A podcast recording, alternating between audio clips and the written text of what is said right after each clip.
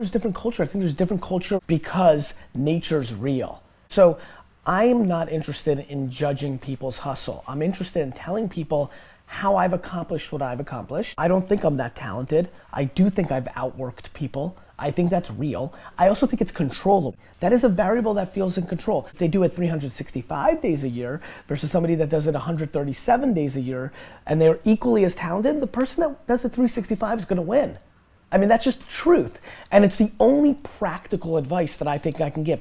Go get more talent. I can't say that. I would say hustle is, to me, is that when you have passion around something, that you are squeezing every last bit of the juice out of the orange, right? To me, hustle is maximizing the energy you're putting into somebody. I'm blown away by people saying that they're hustling and they want to achieve these great things and then their actions don't match. So to me, hustle would be putting all your effort into achieving the goal at hand. And for me, that means making every minute count. Hustle is putting it all on a line. Hustle is waking up one day, the day before you die, and realizing you gave it your all. You know, all in, emotionally and executionally, in theory and strategy and in execution. I'm very fascinated by the conversation of hustle. I'm fascinated by people's ability to not take on accountability.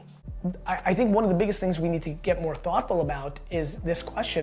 By conversating with yourself and trying to develop self-awareness and not look for outside validation. Like, you getting enough rest? You good? Are you pumped?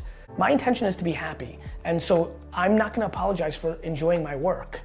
Like, I don't need validation for my work. Respect other people's points of view. I just wanna make sure that they don't think they're right either. A lot of people that push against hard work, hustle, are people who've already hustled and didn't find fulfillment from it, but maybe somebody else did. I think you have to answer that for yourself. There is no right. There's only right for you. More importantly, there is no line in the sand. Why in the world would I believe in, why would any human being want somebody to burn out and not be happy? But guess what? I would be burnt out and unhappy if I worked 9 to 5. These are my circumstances.